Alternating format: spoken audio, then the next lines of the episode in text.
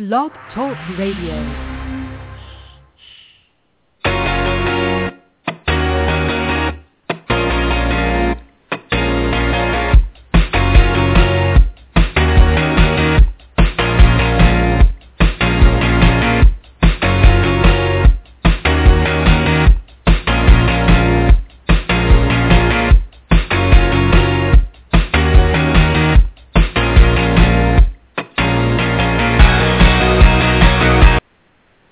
That's enough of that crap music. Good evening and welcome to Desert Island Games on the Retro Online Radio Network with me, John, aka GL6 Gaming. My castaway tonight is am I allowed to use your real name? Do what you want, doesn't really bother me. It's Giles Aspen, aka Evil Healer on YouTube. Giles, welcome to the show and thank you so much for coming on. Well, thanks for pulling along by in your boat, 'cause I've been so lonely on this island. I've put nothing but bananas and coconuts to eat, so I might be farting a lot, but yeah, let's get stuck in. What's new about that? For anybody that doesn't know, they should know, Evil Healer's got a YouTube channel which is www.youtube.com/user/EvilHealerGA. I think that's right, isn't it? It's a terrible YouTube channel. No, it's full of shit, a load of bollocks. It's just me waffle. I don't even waffle. It's just pants. I can't stand watching it, but some people like it. Well, at least you appear on camera. I don't even appear on camera. I know. I don't know what's the matter with you. You're just bonkers. I don't understand that. I will do one day, but I don't even like the sound of my own voice. I'm like you. I don't like watching or listening to my own stuff. So yeah, but you said this is the same argument we had the other day. Haven't you bought a camera and all that sort of stuff? Oh yeah, I've got a camera. Yeah. Well, get the fucking thing on then. Jesus Christ, get it done. I want to see your face. I don't care how ugly you are. I need someone. I want to look in your eyes and I want to laugh at you and I want to be able to type messages saying I'm laughing at you. Right. Okay. Get it sorted. One day it'll happen. Anyway, tonight's about you and your island. Yeah, it's a nice island. Talking about YouTube, you were saying just off air before we started that you've been doing it for 5 months. What made you start it? Well, I suppose I probably for like 2 years I've been watching. You know, I watch more YouTube than I do. In fact, I don't watch normal telly now at all. I just watch your dickheads on YouTube. But I think I started off like just stumbling across stuff like Ashens and all that, and I was watching his stuff and just enjoying it, and just using YouTube as it's supposed to be used, I suppose, and enjoying the content that we're seeing. And because I like retro gaming, and I was like watching a lot of that Sips, Sips and Shin or whatever they are off Yogg's Cast. Brilliant, loved it. And then I stumbled across that Grubgun. Thought he was hilarious, and I even got like my sister like watches him and all that sort of stuff. I don't watch him now. I think he's shit. But I still watch him. He's brilliant. But I thought, well, I'm doing nothing. Well, because I'm a carer. I look after my partner. She's got a disability, so I've got a bit of spare time, and so I thought, well, I may as well do this. I've got nothing else to do. I've got a shelf with nothing. Well, very little on it. I thought I'll do something like this. I thought, I'll have a go. My first video was dreadful, and from then on, I do watch them back, and they're slowly getting a little bit better. But I'm going to stick my first one up again for my 200 special, just so everyone else can enjoy it. Because I took it down; it was that embarrassing. But I'm going to stick it back up again. But anyhow, that's my history. So that was it, really. Just thought I'd have a go. Everyone seemed to be, and I wanted to join like the community because I could see all that. I was typing messages and all that sort of stuff as you do, but you feel a bit left out, because I'm not in the community. I'm just like throwing me bloody ball in now and again. So I thought I'll go in, and I've been welcomed in. It's been really good. I've enjoyed it. And considering you want to get 5 months, you've only been doing it for 5 months. You're saying you're nearly hitting 200 subs. I think I'm on 206. So you are already in 200, so... Yeah. I mean, that just goes to show you how properly you must be that you've got out of that. I've had to part with a lot of cash, and that's been a lot of nude photos I've had to send out as well. It's not just like fucking. It hasn't happened over. You know, I've had to. It's cost me a fortune. It's cost me a fortune in penis mugs and fucking nude photos. Yeah, I've still not got a nude photo or a penis mug. Your name's on the list. Good. Right, so talking about YouTube and guys that you watched over the last 2 years, is there anybody in particular that inspired you? It's I'll have to say it. I hate saying it because I don't like him, but it's Grubgun. So you know, I thought I could relate to him a bit because everything pretty much his life when he talks about what he's done. It mirrors mine. It's just in a different country. It was like, I thought, well, that's just exactly what's fucking, you know, I could sort of like relate to him a lot more. So him, I thought, well, you know, he's useless. I've got a shelf. He's got a shelf. I can do it. So that's it, really. But I tend with my videos, I don't make any sort of, well, as you can see, I don't make any effort. I don't write anything down. And I find it easier just to, because I have tried once to actually plan something. That Chris Shant, he's a right tit as well. he asked me to do an intro video for him, which he still hasn't fucking put up. And so I thought, I'm I'll do this intro bit, so I'll plan it a bit. So it's smart, and I fucked it up trying to plan it. So you'll see it when he puts the video up. You'll see it, but I can't plan anything. So what you see is basically what happens there and then. I think that's the best way to be. I don't know these people. No, but I see some channels, and I feel like such a charlatan really because I see other channels and they're so polished and it's so perfect. It's all like word perfect. I think, how the fucking hell do they do it? And it all looks superb. And here's me and me fucking shit bin trying to do it. It just amazes me how some people they can make it so professional.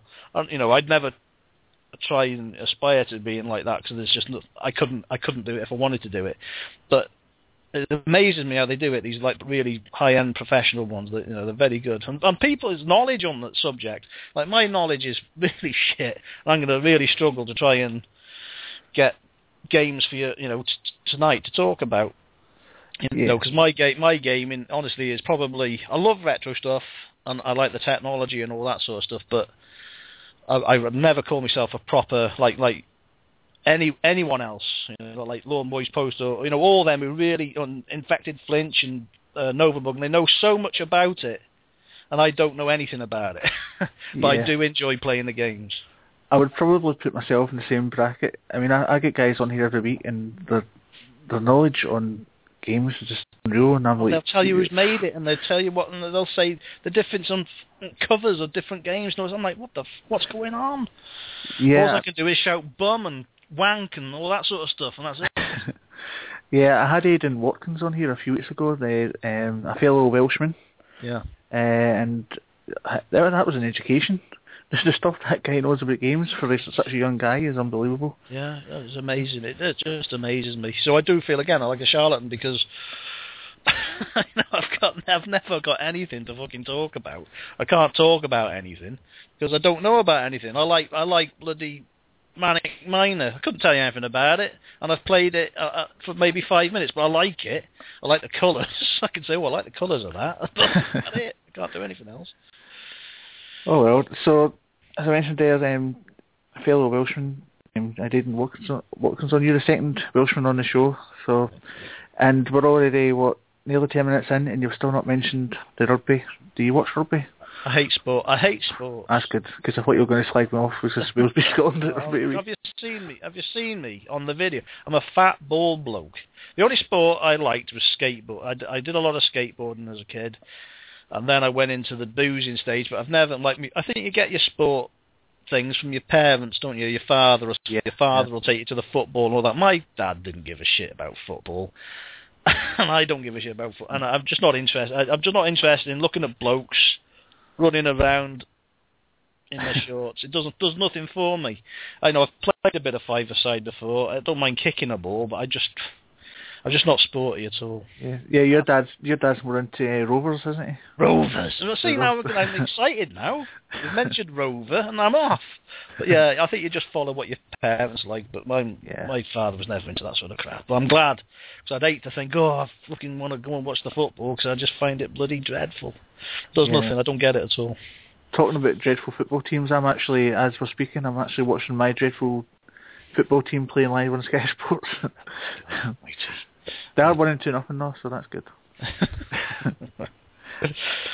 Anyway, yeah. So you're right in what you say about. Oh, can I just say hello to bloody Smooth Malk, because he said he's going to be watching. So I love you, Malk. You're an awesome bastard. There you go. Yeah, and that goes double for me. Oh, shut up. You're just copying what I said. If you thought that, you should have said it first. You can't jump on the bandwagon. All right, Malk, I hate you. You can't. Oh, I dropped the C-bomb. I heard that as well. Yeah. Bloody hell for you. That'll get bleeped out in the edit thingy. Yeah, I was going to say, I follow in my dad's footsteps in that respect as well. He watches football, Rangers, and drinks a lot of lager and vodka, and I pretty much do the same thing. There you go. You do what your dad does, isn't he?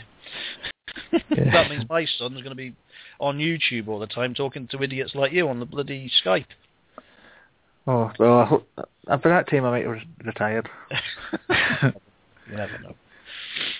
Well, what happens is I'll make my first appearance on camera, and YouTube will shut down.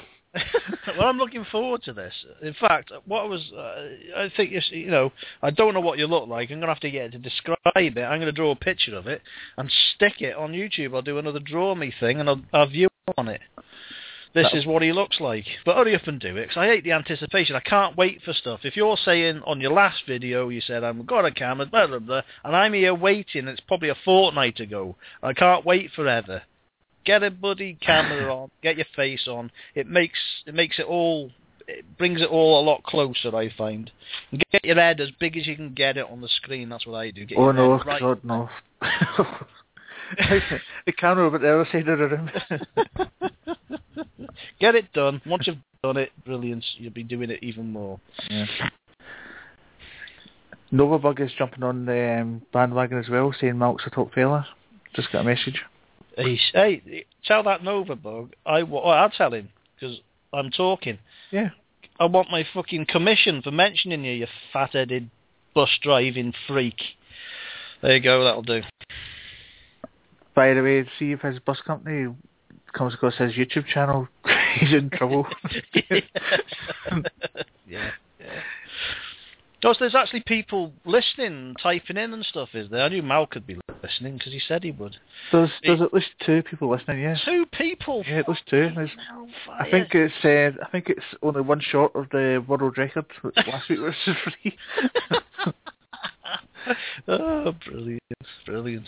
You never know. When we're famous, they might be looking back at these archives saying, look at that, only 2 people listening to them, and now they own the world. They've took over the world. But I doubt it. I should say, actually, before we go any further, I completely forgot I was going to start. Welcome to Retro Unlimited, because I believe you're the newest member. I am. I'm in. I don't know what the hell I'm supposed to do. I've been doing a funny dance all day, but no one said anything about it, so I don't know what happens. I've been sent an email that says if you want to do, but it's all too complicated for me, so I'm just going to ignore it and just carry on.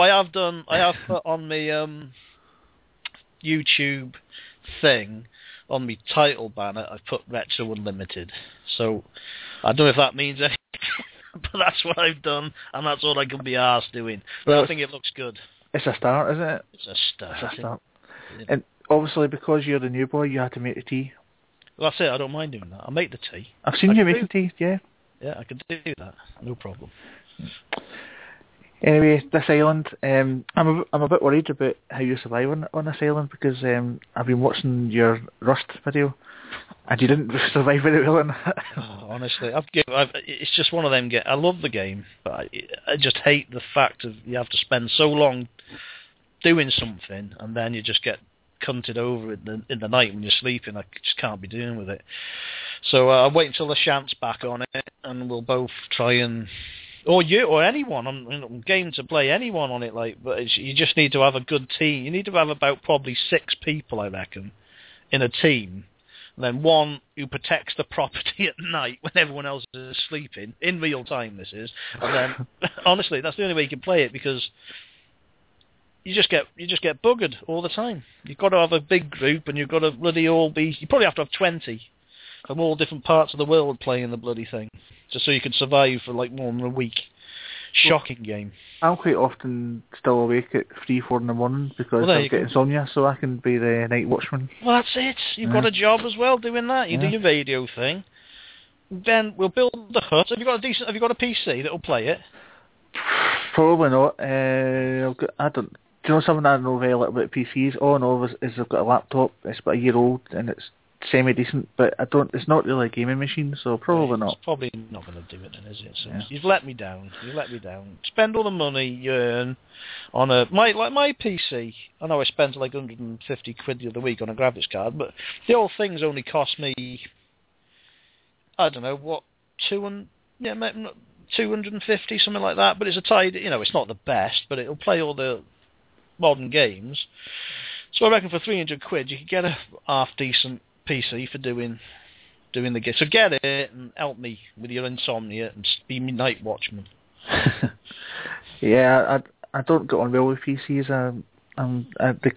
They confuse me. Very easily confused. Oh, I just need a simple console and that's me away. Yeah, what is it? What consoles are you playing then? Mainly PlayStation 3. Yeah, I haven't got one of them. I've not really had a lot of time for any games recently. This bloody YouTube's taken over my life. So you do a lot of this then, do you? How long have you been doing this YouTube? I've had a channel for about... A fish? What? Officially, I was going to say... I set it up about 2 years ago in May. Did you? But I was only just, the first year, just practicing, seeing how it worked. Mm. And I officially started it round about... Yeah, watching how it worked. Well, what it's all about. How to do the videos and how to do the videos took you a year, and you still haven't got your head on the camera. Yes. 2 years down the line. I only officially started doing it in round about August this year, last year. I should say. So it's about the same time as me. I think a lot of us all started, like Nova Bug and what's his name, Inflected Flinchy. I think we all started. All the quality's coming out now. Fuck all the shit that was there before. We'll wipe it all out, because all the quality geezers, all these people like me and you, they've been sitting back for a couple of years watching how the arseholes do it. We're going to take over the bloody world. Yeah. They better watch out. There you go. Mine's is already brilliant, but as soon as I start coming on the camera, it'll just be even better. You know? Get it done. I am seriously looking forward to one of my highlights of the year is waiting to see what you look like on your camera. Gordon Bennett. And get a PC and be me night watchman. Stop fucking about. Yeah. Anyway, we better get on with these games. Oh shit. Go on. Basically, you probably haven't. Have you listened to Desert Island Discs? What? Oh yeah, on the radio. No. Yes. Yeah. No. Well, you're aware of it. Oh yeah. The concept of it. Basically, it's a complete rip off of that. So instead of picking discs or records, each week we invite you to pick 8 retro games. Do you know something? If you can't pick 8 retro ones, they can be newer ones if you want. It's fine. It's going to be. It's like Noel Edmonds' Swap Shop. I'm going to rip that off, and I'm going to do a Saturday morning. Fucking doobly. What do you call it? Cast. Pod me. I'm going to cast me pod out, and I'm going to do a fucking Swap Shop. And all the idiots like you and all the other idiots are going to fucking phone in, and I'm going to get a bloody 1980s, 70s phone or whenever it was, and I'm going to have a desk, and I'm going to have my webcam, and you're going to ring in and say, oh, I got fucking pole position for the Amstrad CPC. Can I swap it for, and I'll be Noel Edmonds. I've got the jumpers. You've seen me jumpers. Everyone likes me jumpers. And I'm going to do that. I'm going to rip that off. What do you reckon of that? Well, we can make it happen because it is a live show and there is a phone number to phone in. I'm fucked if I know what the phone number is, but if you can see it if you're looking at it, people on the Blog Talk Radio website, the number's on there, so if you want to dial in, by all means, do it. Yeah, we'll do it. Yeah. Fucking hell, right. Such a professional. What is hold? I might be able to find a number. Wait a minute. Guest call in 718-664-9266. I think it's an American number, but if you do it on Skype, I don't know how it works. So if you've got anything to trade, give us a ring. Yes. And we'll get it swapped for you. Hooray! Swap Shop. Evil Healer Swap Shop. If you've got anything to trade and you can't get that number to work, you can just ignore what we're saying. No, you can add me to Skype, GL76 Gaming, and I can add you to the call if you want to trade your stuff. And the Evil Healers Swap Shop. What was the question again? I've forgotten. I can't remember. Something about games. Oh, something about, well, I don't know. Try again. Let's have a go again. Oh yeah, right. We're going. Right. So you have to pick 8 games or 8 retro games, whatever. And you also get 1 book and 1 luxury item. Do I have to talk about the games, or can I just say I like that game? Oh, we'll just do it. Go on. We'll play it by ear. I'll tell you what, I'll ask you stuff about the games, and I might even be able to find out some information about the games. Oh, there you go. Right, so what would be your first game? Oh, God. A game it's like I can't, I want to take on a desert island. I want to take. Can I just not just do fishing or something? I'll just keep fishing like I've been doing and eating bananas. I'm quite happy doing that. I'll take. Fucking. I'm pointing at my games. I want to take, because I can't do without it, Green Beret on the Amstrad CPC. Well, that's a blast from the past. Green Beret. Hang on a sec. I'm going to sound like fucking someone professional in a second. Hang on.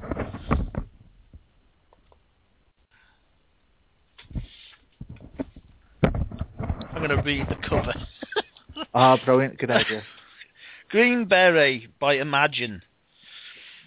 Oh, Konami must have been the thingy bob. Yeah, it was very good. I remember it on the Amstrad, and I did actually play this, and I was lucky I saw it on the shelf. But it was just a side-scrolling army game, and you shot stuff, and you shot at stuff. And I played that, and it was a bastard. There you go. Green Beret. So... I take it that was you were doing that kind of young boy when you played that. What's your kind of memories of playing it? I'd have been like with me computers and all that sort of stuff. It was more me dad buying the stuff. It was probably me. I get all these, retro, technical shizzle whizzle and shit from the old fella, because he'd buy himself a computer, say it's mine, and then I get to have a go on it. So. Probably the earliest proper game I played would be something like Duck Shoot or something like that, or whatever. But they were all basically my dad's computers. So, but with the Green Beret, it was the Amstrad CPC, and I suppose I'd have been 12 or 13. It was the one with the disk drive, and it was the posh one I had, and it had some sort of voice synthesizer with it. Ooh, fancy. Amazing, yeah. I don't think I have it. I think I made it say shit or something a couple of times, and that's about it. But yeah, it was a cracking... That was probably one of my favourite computers. Yeah, it was a good machine. And Green Beret was dreadful. To be honest, all the games were fucking dreadful, weren't they? But after waiting half an hour for them to load, you'd say they were fucking good anyway. To try and convince yourself, isn't it? There was nothing more frustrating. I had an Atari 65 XE, which was a kind of poor man's Commodore or Spectrum. Yeah. And there was nothing more frustrating getting to the... Because the counter went up to 300, that's the highest went up. Yeah. And got to 299, got to 300, and the game just didn't load. And it took about bloody half an hour at least to get to 300. Yeah. You waited all that time in anticipation, then nothing. I get it. I still have a crack with this 64 I've got here, and I don't know if it's the tapes just wear out or what have you, but it gets worked 1 out of 5, something like that. You try it 5 times just to get it on, but and the shit when they're on, all the memories of them being good. I think they're a bit of a lie, really, because they were pretty terrible, all the games. Yeah, you do have kind of romantic thoughts and memories about how good they were, and then when you play them back, you go, yeah, these are a bit shit. You know, compared to, like, you know, a game like Rust or anything, that they're just so immersive now. Back then, other than maybe the text-based walk-around ones, there's no immersion at all back then. I think it was just purely what you saw on the screen and making the little blocky man jump up and down. I'm not saying there was no skill, because they were rock hard, but you couldn't really lose yourself in one of those old games like you can now. Like, I couldn't have played Green Beret. I'd have tried Green Beret for 5 hours. I'd have gone, oh, I've been killed on the bridge 10 times now, fuck that. I just, you know, but with games nowadays, they're so deep, you can spend 5 hours doing something, you know, constructive sort of in the game. It's shocking. A lot of games these days, you get to create your own character and things like that. You can spend 5 hours just doing that. Yeah. It is amazing, though, isn't it? Now, you know, the things that our kids are going to have, you know, looking back, you know, they're going to look back, what they're going to see in the future is going to be just. I think we're in the most exciting part now, because this is where all the transition's going to be into maybe virtual reality. You know, I'm talking maybe 10 years, but we're starting to put our feet into the virtual reality side of it, aren't they? And making augmented reality and as well. The sort of stuff that they're going to be bringing out with that interests me equally as much, if not more, than all the past stuff. So yeah, there's a lot of exciting stuff ahead anyway. Yeah, I often wonder how far it can go. It can go incredibly far, can't it? You know, if you really think about the future, that, you know, we'll be wearing the stuff all the time. We'll be, you know, be able to access. Probably in the future, it's going to be like bloody Wall-E, isn't it? We're all going to be fat, sat at home with our headsets on, controlling life. You know, we won't have to do anything other than sit at home and do whatever you want to do, really. It'd be quite, you know, when they, you know, they're doing it now with technology, they're integrating bloody microchips into things, aren't they? Into your head and all, you know, it's going to be. Yeah, Google Glass and all that. Well, that as well, yeah. But I especially think it's probably going to go, you know, with the next 5 years, augmented reality is going to, you know, you're going to put a glass, like that, there's that thing on, these, like, Maker Faire things, you know, these Kickstart, whatever they are. Yeah. And there's that augmented, and you can basically make a holodeck. Have you seen that? No. Oh, well, you know what the holodeck is, don't you, on Star Trek? No, I don't watch Star Trek. You don't watch? Hang on a sec. This is retro. You must watch Star Trek. Holodeck. Anyhow, holodeck is basically, you know, it puts you in a different bloody reality. You know, it's all computer-generated reality. You can, like, live and exist in it. But there's the technology now where you can get this stuff, you coat your walls in it, you put these funny glasses on, and then you're in a completely different environment. You know, you're in whatever computer-generated environment you want. So that's the next sort of step, I think. We're all going to have, like, a special room in our house with this stuff on the walls, when you can just go in and say, right, I want to go and have a walk on the beach or whatever, and you'll be there. You can walk around, or Battlefield, I can walk around Battle, or Rust, around with a fucking plastic stone in your bloody clad room and fucking knitting stuff. It's going to be like that. Yeah, you're pretty much describing, as Nova Bug pointed out, and I agree, you're describing Better Than Life from Red Dwarf. Yeah, that's it. Yeah, basically, yeah, that sort of thing. But that's what, you know, that's what they are doing that now. That's the thing. They, you know, it's like early doors, but they've actually developed it. You can get this kit, you can put it on your wall, you can stick the glasses on, and you can see what it's projected. You know, you see what's in, you know, on your walls. You're in there. It will get to the stage where you can't tell the difference between reality and. That's when it'll get scary. That's when it'll get scary. That'll get you start thinking, oh, is it that now? You know, could we be in this virtual reality now? Isn't it? Oh, that's crazy. Let's not talk about it. But it could go like that, couldn't it? Crazy. Let's talk about bums and willies anyhow. I'm far more interested in bums and willies. Oh God. Yeah, like I like talking about bums and willies. Yeah, very much like Billy Connolly in that respect. I remember my dad saying to me once, he goes, I remember when you were 3, and he said you were sitting on the doorstep with some kid I'd met in the street or something, and this kid was going, I was going to this kid, oh, do you like cars? And this kid was going, yeah, I like cars. Well, do you like, motorbike? Yeah, I like motorbike. I said, do you like bums and willies? Yay! You can't go wrong, can you? Bums and willies and farting. It's just perfect. That's a perfect way to live, isn't it? The smell of it. Oh, tell you what, as well, I was in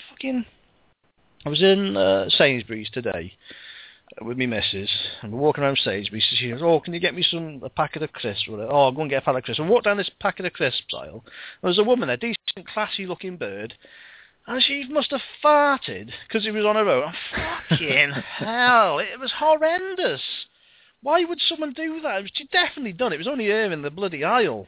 And she was like, tidy-looking woman, farting. And it was she must have kept it in for 20. You know what women are like; they'll keep the bloody fart in for 20 years. Like me, I'll just get the fucker out, so it's left. But they must bloody, stew them for ages. Oh fucking hell! And my eyes were watering, like she could tell and smelt it. But she sodded off. Out the shop. So we went to tell Natalie, me missus. Oh, this woman just farted around the corner, and so I was trying to show her who this woman was, and she'd legged it. But the point of that story is don't fart in the supermarket. No, it's just plain rude. Oh, it's rude, especially in the crisps aisle. I'll tell you my best farting story, seeing as we're talking about farts and willies and bums. Yeah. Years ago I used to work in this radio station in Glasgow, and upstairs there's kind of open plan sales office, and you had to walk through it to go to the canteen. So I went to the canteen, I think you know what's coming. I went to the canteen, got a packet of crisps, can of Coke, whatever. I'm walking back to go back to my office, and I'm walking to the sales office, and I felt one ballin' up, and no matter how hard I tried, I just couldn't stop it from coming out. It's the loudest fart you've ever heard in your life. And I just kind of stopped, and I thought, right, do I stop and apologise, or just walk on as if it never happened? Was there people about as well? Oh yes, if it was.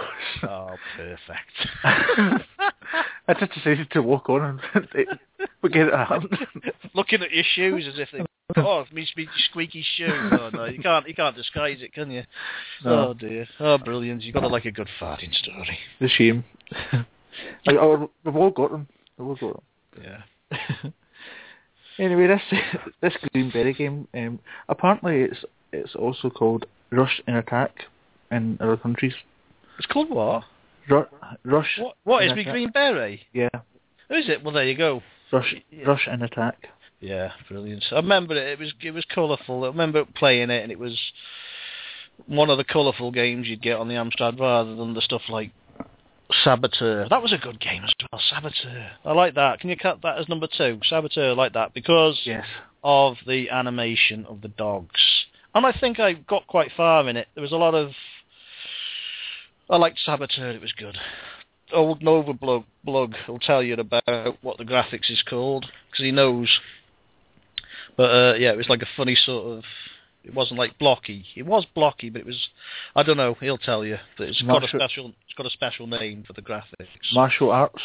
Am I looking at the right game? I'm looking at one. Saboteur. Looks like a little ninja. Yeah, is that? Yeah, it's a little ninja kicking a guy in the face. That's it. Yeah. That's it. But it says in the cover, martial arts at its most playable. Yeah, it is. You could do, you could. I think you had a throw-in star. You could do like a high kick, and jump.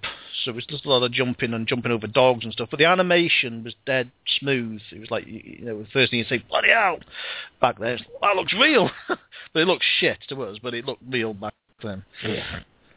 Yeah. Funnily enough, that came out the same year as your Green Beret game. See, I'm not lying, because it's all lining up. All my stuff's going to line up. But yeah, it was a cracker. I liked that. And I've got another one popping out. It's Feud. I liked Feud. Feud. I think I've done a gameplay of... Have I done a gameplay of Feud? No, I don't think I have. Have I done any gameplays? I don't know, I can't remember. But, yeah, Feud was a good one. That was another one you could sort of lose yourself in, because... Should I just be adding games like this, or you should ask me another game? Oh, we'll move on to Feud in a minute. I was just going to tell you a quick bit of info I just discovered about Saboteur. Yeah, get it. Let's have a listen. Basically, it's believed to be based on routines and ideas from Clive Townsend's Death Pit, a game that was cancelled before development on Saboteur started. That's badly worded. The prototype for Death Pit has been recovered and made available at Bordeaux Spectrum. Oh, I don't know. Yeah. That was interesting, though, does it? It's not as good as my holodeck, but, you know, I'll let you have it. I've got an encyclopedic knowledge of all games. No, you haven't. I have. No, you haven't. You're just the sort of person who farts in public and can't get away with it. Like, I'd go, it was him! Or, look, she's farted! But you can't do that. You have to just get caught. I fart when I'm nervous. You'll get that. You're going to an interview for a job. You want, pleased to meet you, I'm John. And you actually get jobs after that? No, I tell you, this is the truth. Every job I've ever had in my life has not been via an interview. No, right. Luckily for you. I can afford an interview for some reason. Oh, very good. No, I think Billy Connolly had the right idea about farts. Have you watched much of Billy Connolly? Who? Oh, yeah. And he's in his video, Billy Connolly Bites Your Bum, it's called, he's talking about farting, and he said he thinks that people's farts should be in their own voice. So, fart. I know who it is. Yeah. So, you know, so you can't deny it. Wasn't it me? Aye, it was. It was your voice. Yeah, that's right. That's brilliant. Brilliant, isn't it? It would save a lot of arguments, except I like to own up to farts that aren't even mine. Oh, that's quite noble. That's how much they impress me. Like, if that woman wasn't there today, but that was too smelly. That was too smelly to say it was me, because people would have ran off. So I look like the sort of person that's going to do a smelly fart, but when actual fact, mine are loud and they don't smell, except for me missus will say they stink. But they're awesome, and you love the smell of your own farts, don't you? Well, I'm quite happy to eat a packet of roasted peanuts and go to bed, do a massive fart, and just, like, you know, you nip the blanket up a bit for a sniff. Awesome. You can keep a roasted peanuts fart under the blanket for about 20 or 30 minutes, you know. They're crackers. They're brilliant.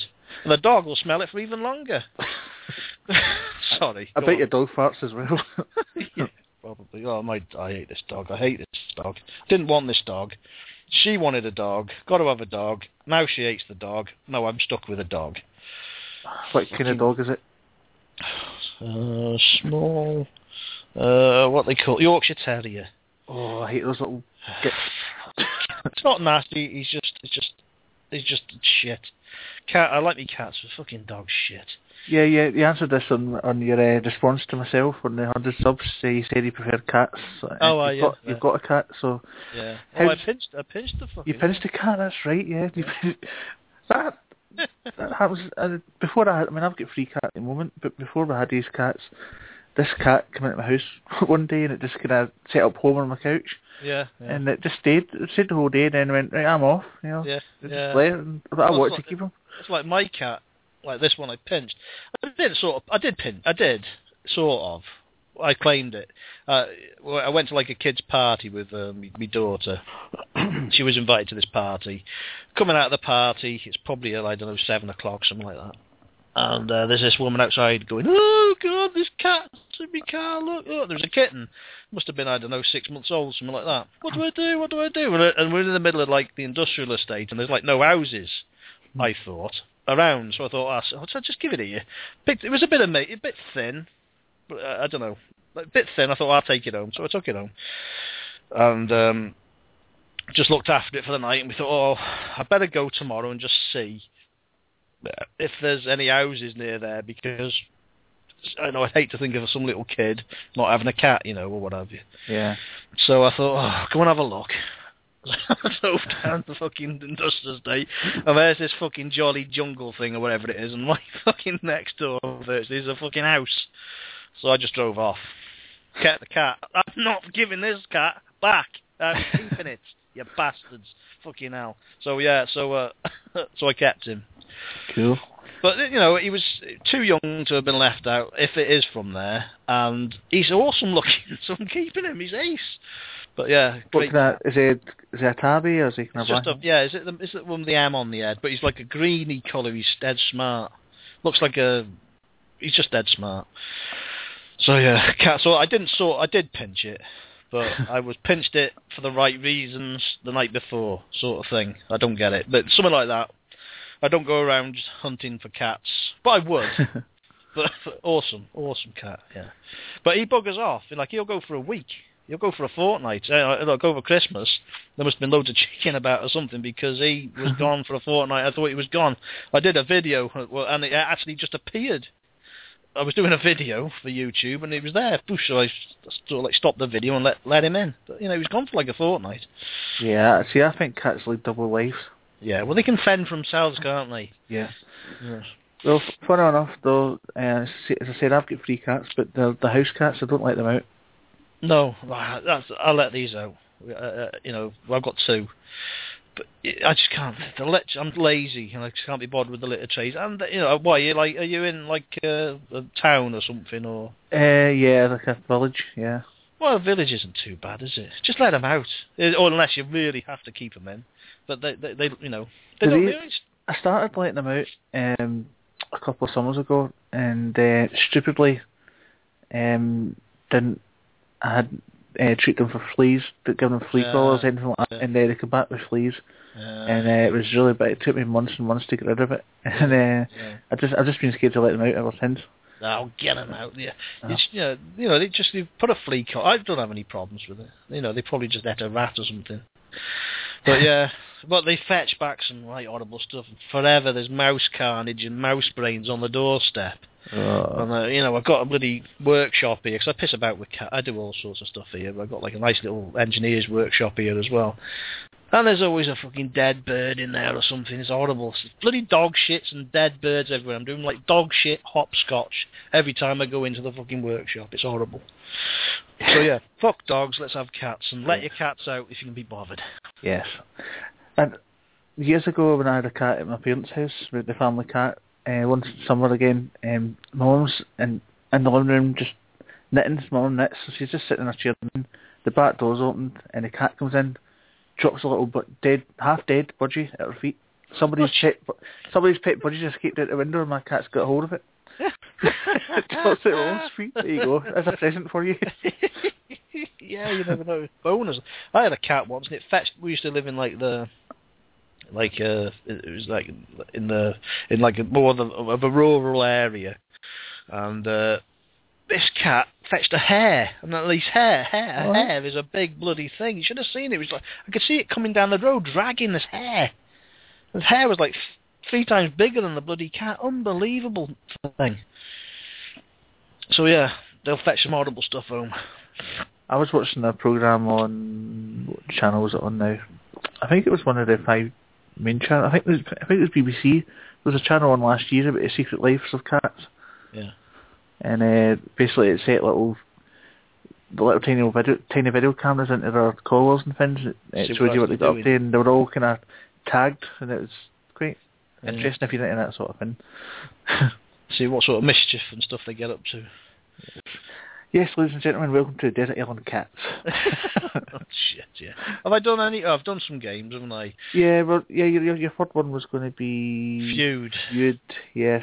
Yeah, I liked that game. It was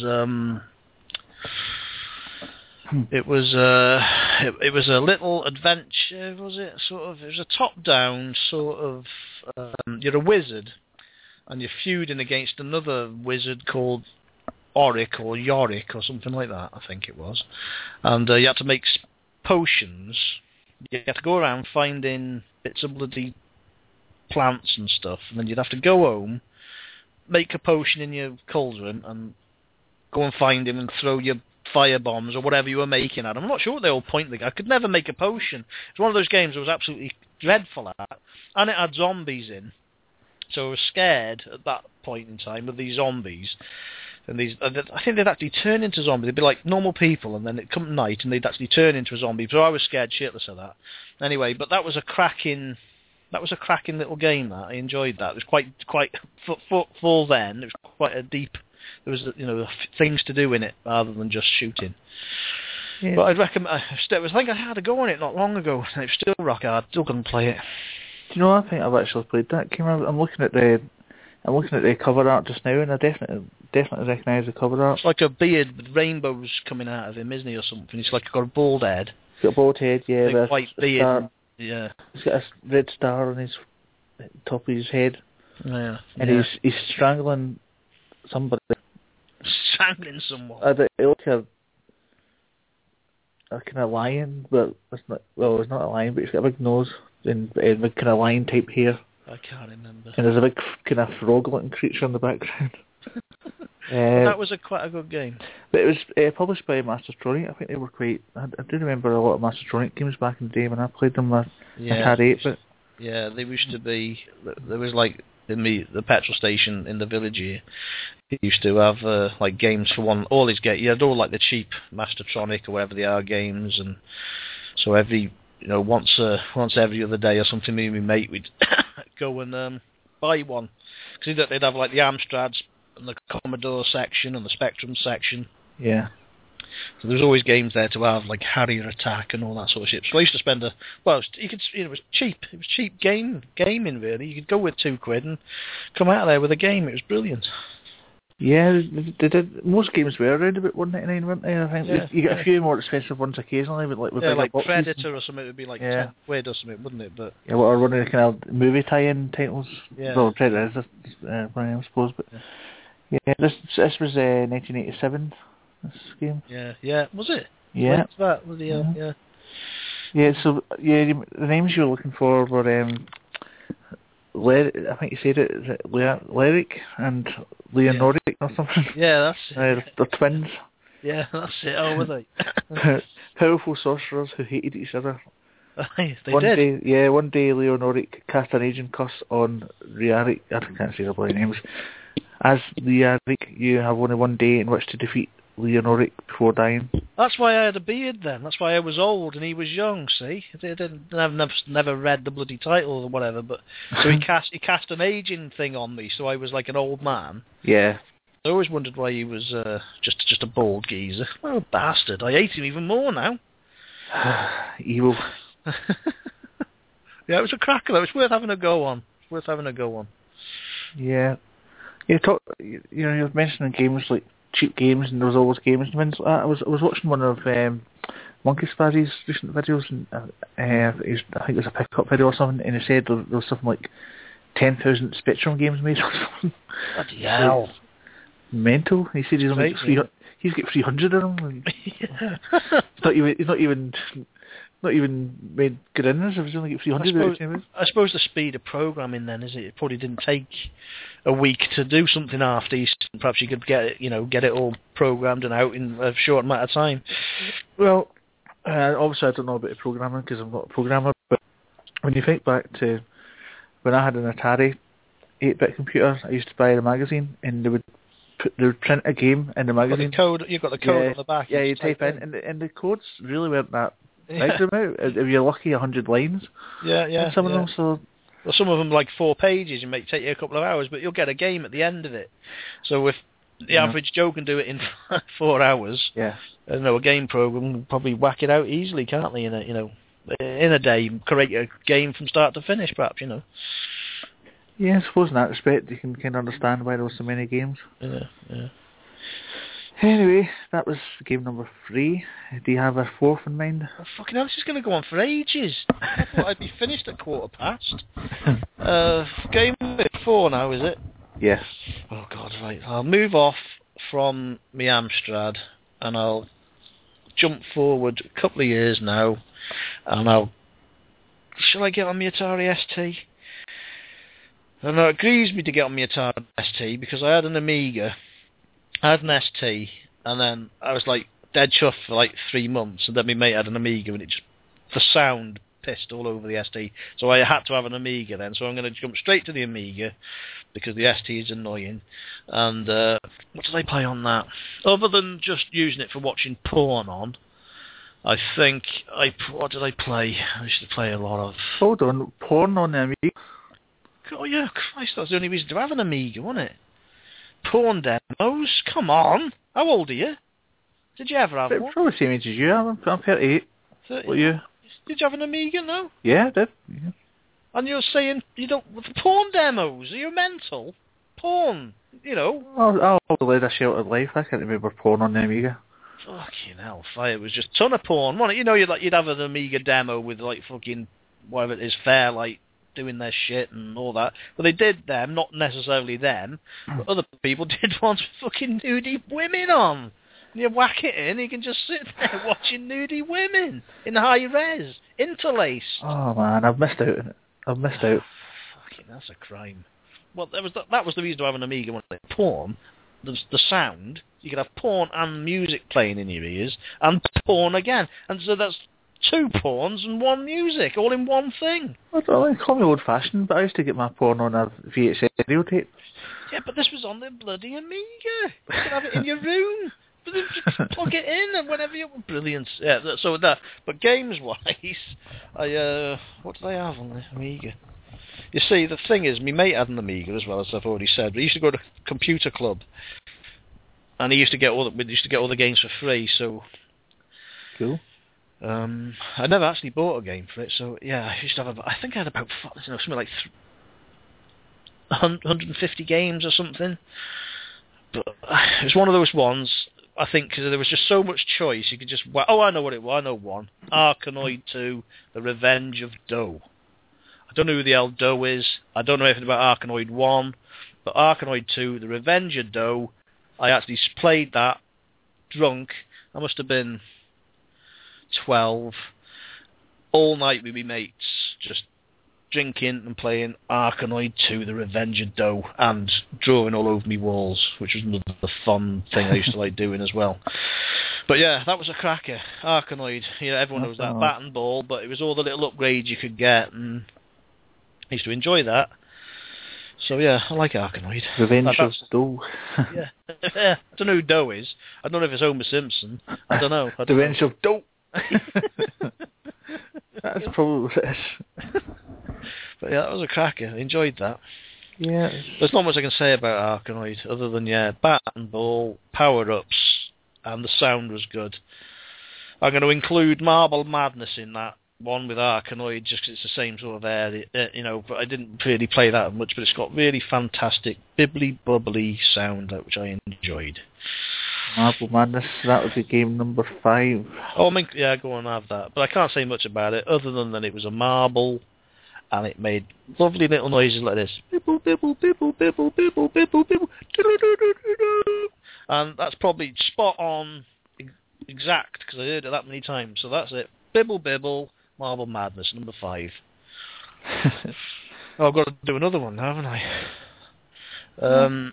So hang on, Amiga. Let me stick with the Amiga for a bit, because it was good. It was good. I had an Amiga... and an ST as well, but I never got my ST to work. It was somebody that gave the ST to me because it was broken. They said, we can get it fixed. You never did. But no, I never did. I mean, the ST was good, and I enjoyed it. I was dead chuffed when I had it, because they had STs in my school as well, in the graphics department, so I could, like, draw a picture of a cock at home, and then take it to school, plug it in, and go, hey, look at this, cock! And I'd have a cock on the screen in school and stuff. But, if I remember correctly, one of the things that Atari ST was most famous for, is, or it might not have been, but I think it was for, they had a music program on it, was it not called Cubase or something like that? Yeah, they had the MIDI side of it, yeah. The ST, so it was more, you could actually, it had like an industrial use sort of, didn't it, but the MIDI people used it for making music and all that sort of stuff, I suppose, yeah. But which the Amiga didn't have. I've got an Amiga 600 here. I've got with a hard drive in it, which was a bargain off eBay. I think I paid 30 quid for it, but I never knew they had hard drive. But this 600 has, and it was sold as shagged. But I got it home. I just plugged it in, I think, and it worked. Yeah, it was just nothing wrong with it. So they just on, you know, when you have these eBay listings, untested. And you think, oh yeah, I'm sure it's fucking untested. That's so, Dragon for broke. Yeah, but this was actually untested. They hadn't fucking plugged it in, and it worked. So I was chuffed with that. But anyhow, yeah, so I've got one. But the thing with this 600, it doesn't play hardly any of the games that you wanted it to play. So yeah. I've got to do a fucking jibbery pokery thing or something. I think it's the 600. Well, my older brother had an Amiga 500, but that was his. And eventually I got myself an Amiga 600. Yeah. I rebought an Amiga about 5 years ago off eBay, and the leads didn't reach the television, so I ended up just putting it in the cupboard, and it's probably still up there, gathering dust up the stairs. So why did you just get longer leads?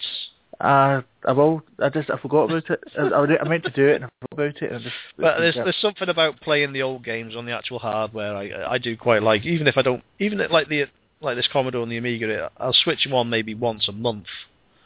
I'll suddenly have the urge to switch them on and want to load something and whatever. Oh, I'll tell you what, it was the Amiga as well. I'll tell you, I'll add this. It's not a game as such. What is this, number something? Number 6, I think, yeah. Deluxe Paint 3. Oh, I remember, yeah. Now, you see, that's the thing I used to do as well. Other than playing games, like, I love playing me games, but I love paint packages. Yeah. And, on my PC, I love... have you ever heard of Blender? Yes. Yeah, well, I love pissing about that. I love creating stuff in 3D on that. You know, I can spend a lot of time doing that as well. But I spent a lot of time, ages, because you could do 2D animation on Deluxe Paint. And I used to... do you remember those old Giles comics? I don't know, you probably don't, but there was like a comic called Giles, and there was loads of little characters in there. It's named after you. Did you create it? Obviously.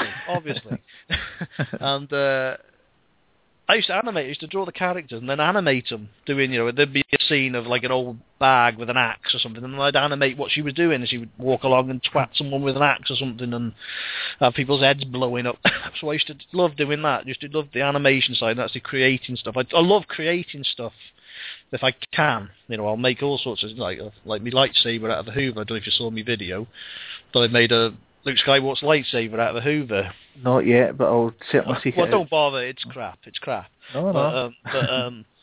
Anything, or little bits of tech, like Arduinos and all that sort of stuff. I love pissing about with all that sort of stuff, you know, programming them and getting them to work. So it's not just games I like with the computers, really. It's what, you know, it's how they work as well. I'm more, you know, just as much interested in. But I'm interested in so much fucking stuff. I'm not like one person, you know. I'd hate to be like some people who can just, you know, they like football and that's it. I like football. But I like so much. I like, you know, from repairing cars, you know, through engineering to welding. You know, there's just sciences and all. I'm interested in such a mass. I know a very little about a lot of stuff, which is I can always keep myself busy with that. Then I'm constantly in, you know, whatever. You know, I wouldn't ever say ever I'm bored, because I can always do something else. You know. Yeah. That's how my head works, though. I'm the same, but not. Not like doing fixing cars and some crap at DIY. It's more like I've always got something to do. Yeah. But you know, it might not always be YouTube. It might be I don't know. I don't bloody know. But I'm always doing something. There's not enough hours in a day.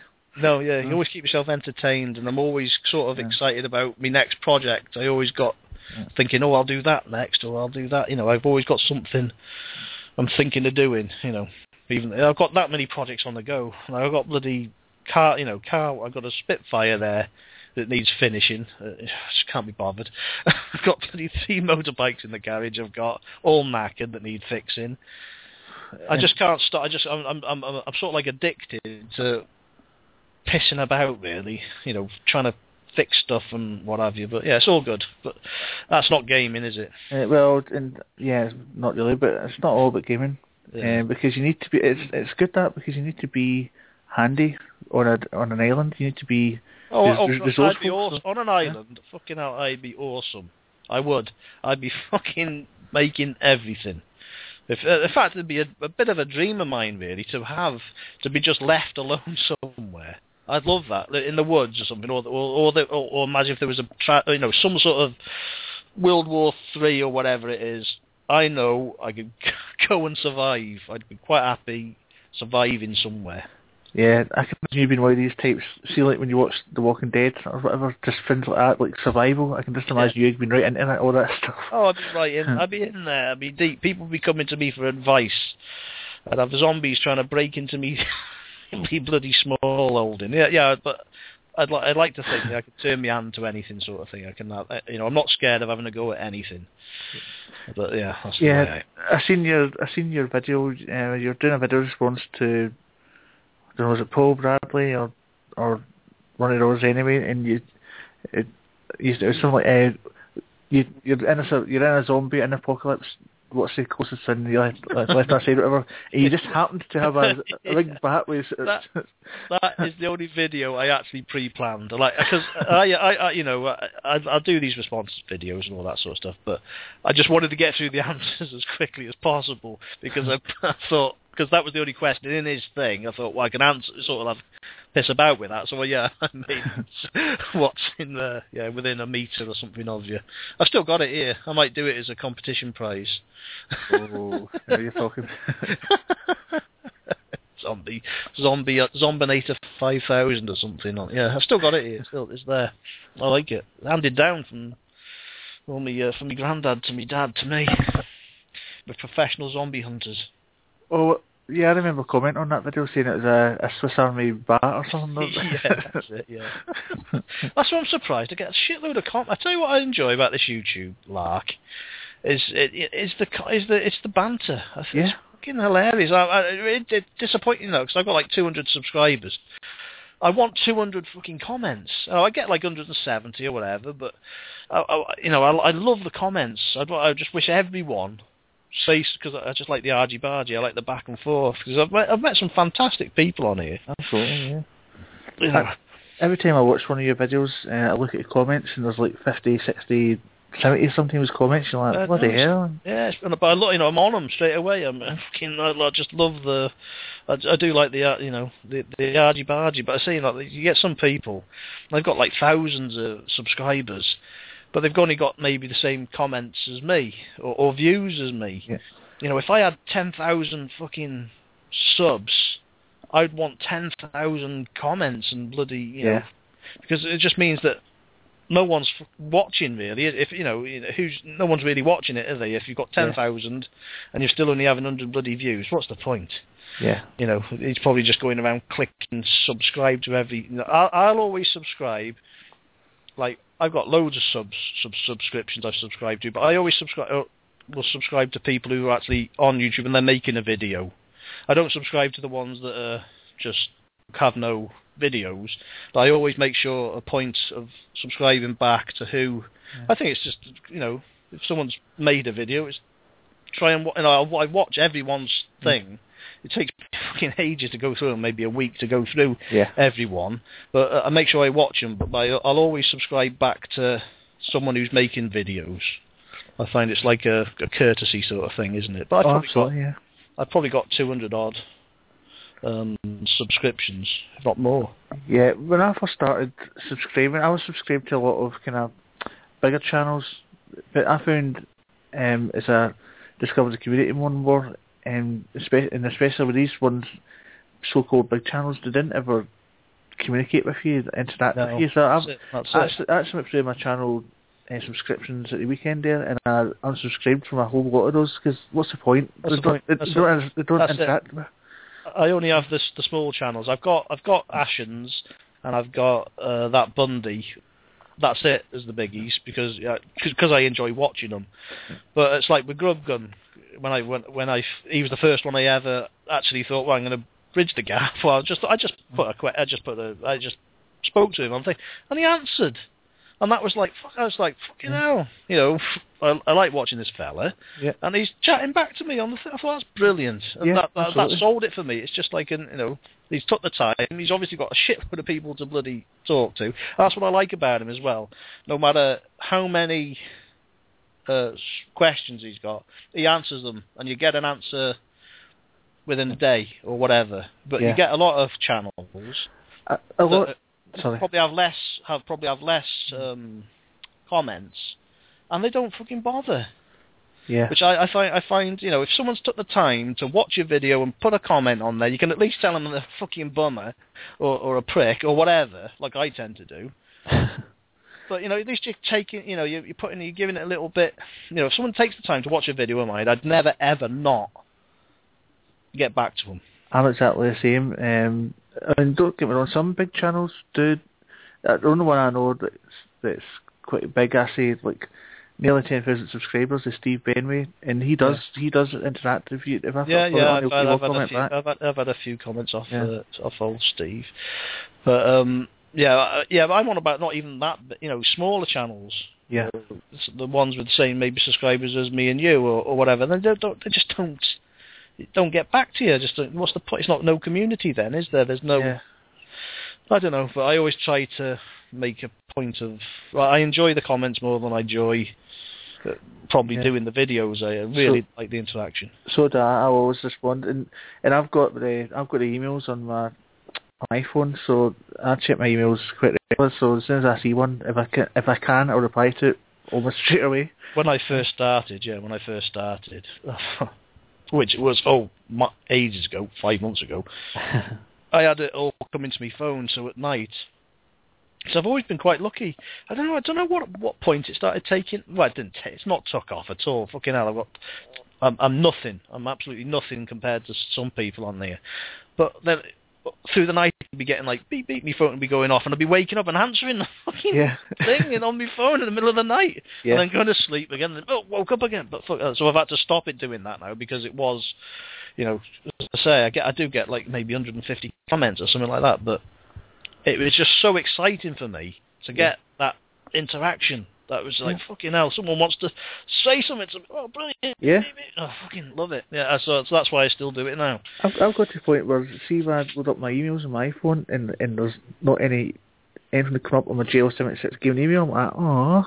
Yeah.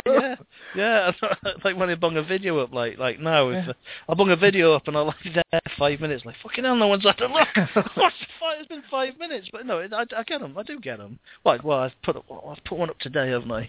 Let me just have a quick Scooby. Where are we? I don't want to press any buttons because I don't want to turn the Skype thing off.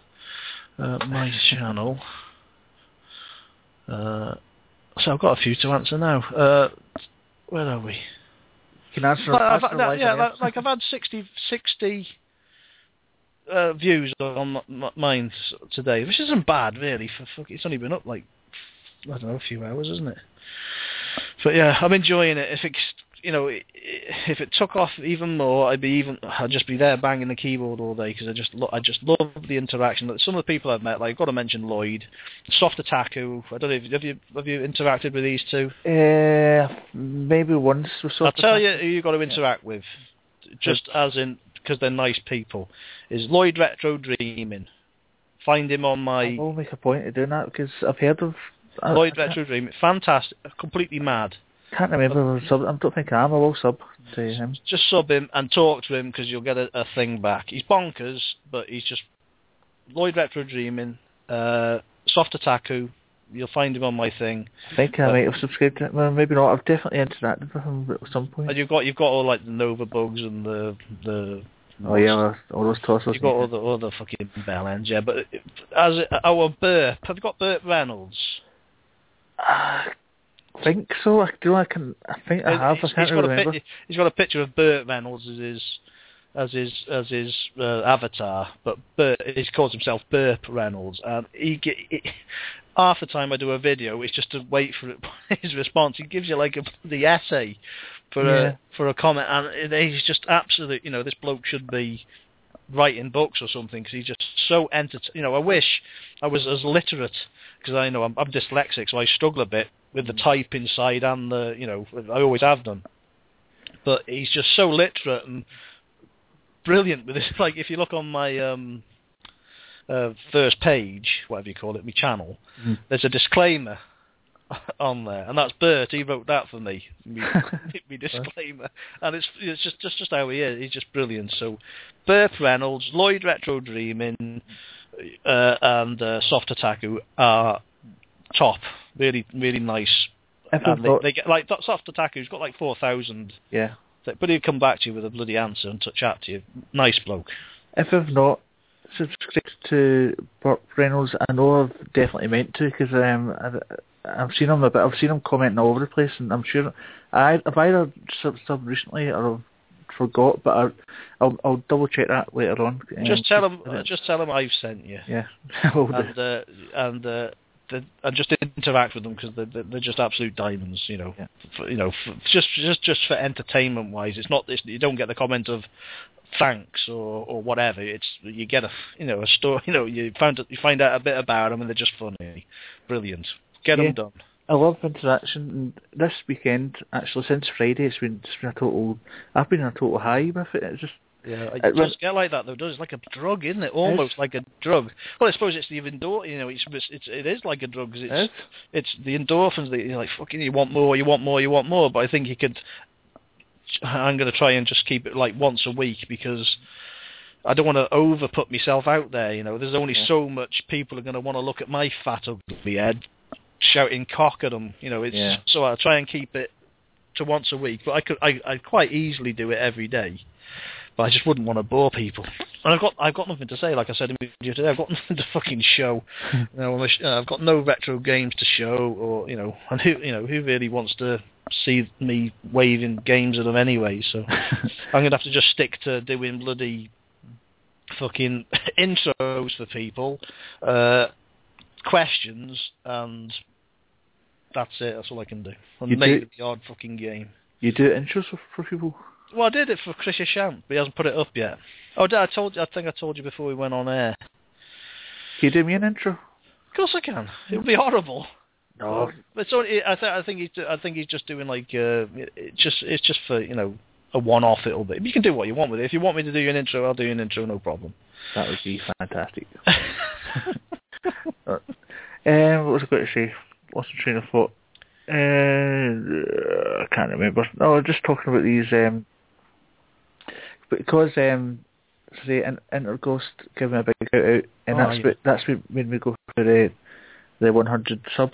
And ever since he done that, they just seemed to have steamrolled. And I spent all last night. I must have spent about 3 hours. I made a point of going to every single channel that subscribed to me and commented on saying thanks for subbing, and if I like the channel, I'll sub back. And and because I was doing all this, and I've been, at the same time I'm getting all these video responses. I must have had about 10 now, and it's just doing all this. It's put me in a total high. It's like a drug. I'm just made up for you. It's great, and it'll just keep going. I don't think I think it's just a slow process. It's always going to be a slow process of watching the bloody. It's not so much I've found with this is the amount of subs you've got. It's how many video views you're getting. Yeah. Because, if you've got, as I say, 10,000 bloody... I'm not on about making money out of it. I did switch the bloody money thing on. I don't know, I've turned it off, but I don't know how to get it off my old videos, because I just wanted to see what it was all about. So, because it said something about, like, promotes you, but I don't think it does. So I've turned it off. So, yeah, don't turn that shit on, 'cause it just fucks up all your bloody... I've got all bloody stupid... pound signs by me bloody ticks and stuff. I don't like it. So anyway, what was I saying? Oh, I can't remember. It's professional. I was just before we move on, I just want to say thanks to all these new subs. If you're listening, thank you so much for subscribing to my shitty channel. And fair dues, it is dire. It's fucking dire, honestly. Yeah, it really is bad. And it is. It's like dragging yourself through fucking glass watching it. I mean, Interghost said, just press sub, and then if you don't like him, unsub. And I was like, no, don't tell me unsub. But that's the thing, though. You can't really tell people to sub. I think with YouTube as well, is people like to think they've discovered you. Yeah. Because, I've got people that are subscribed to me, I know don't watch me. So what is the point? Yeah. What is the point of having, that's what I'm saying, what's the point of having 10,000 people not watching you, than to having, it's just a pointless thing. So your best really It's probably a much longer and harder bloody process, but you're best just slowly talking to all the people and getting them to discover you rather than, having them handed to you on a plate, because probably the 30 or 40 people I've got on here that don't look at me, there's someone that have come by way of, a recommendation or something. That's it. But it's pointless, it annoys me that they're not watching. Sometimes I think, I don't know who it is, but I want to say, fucking, you've got to tackle all the ones you've got, get that 100 all watching you. Yeah. You know what I mean? I must admit, a lot of my early subs were probably people that are probably told to sub me and things like that, or ones that I've subbed them and they would sub me back out of politeness and things like that, but most of the subs now, I think, probably I do interact with. That's it. That's the way it is. That's the way to move forward, I think. And get them all talking about you and the comments and all that sort of stuff. I think that's the way. Rather than it's brilliant. I think I had an influx of like maybe 10 or something at one point. I was like, fucking hell, this is it. It's taking off, but it's not. I don't want to put a downer on it, but it's not like fucking. It's not. It's when they find you. Like I found Grubgun, or someone online found me. It's more personal. It's more, I think you're, you're liking you for who you are, sort of thing, rather than someone saying, go on, like him. But that's enough of horrible miserableness. But that's what I found out. That's why I try with all my subscribers. Oh, I know I sound bloody bit pretentious with that, but with my 200 subscribers. I tend to go through them all, no matter how long it takes. I'll have a watch of their videos and whatever, and I'll comment on all their videos, no matter how shit they are.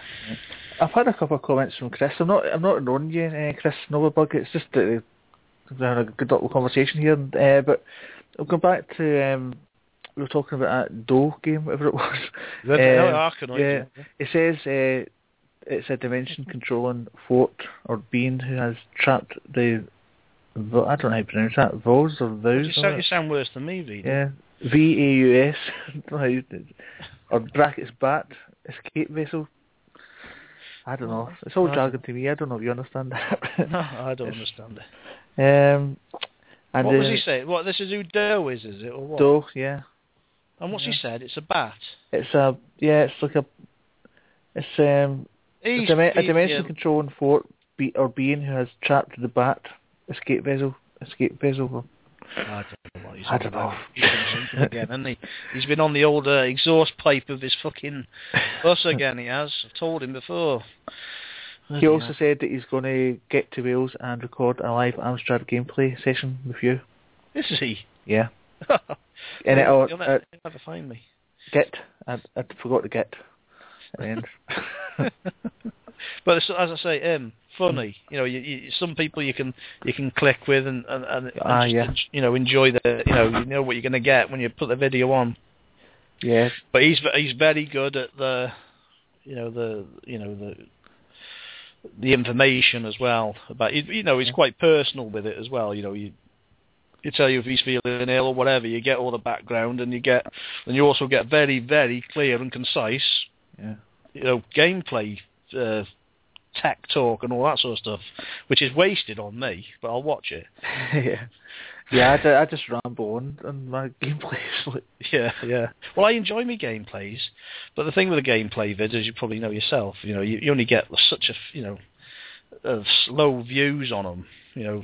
That's the problem. Not that that should be a big thing, but it is disappointing when you expect this some more. So I thought with mine, so I'll put my head on it. I'll get this bloody whatever it was going, and I'll have my head on it. Still don't get any more bloody views.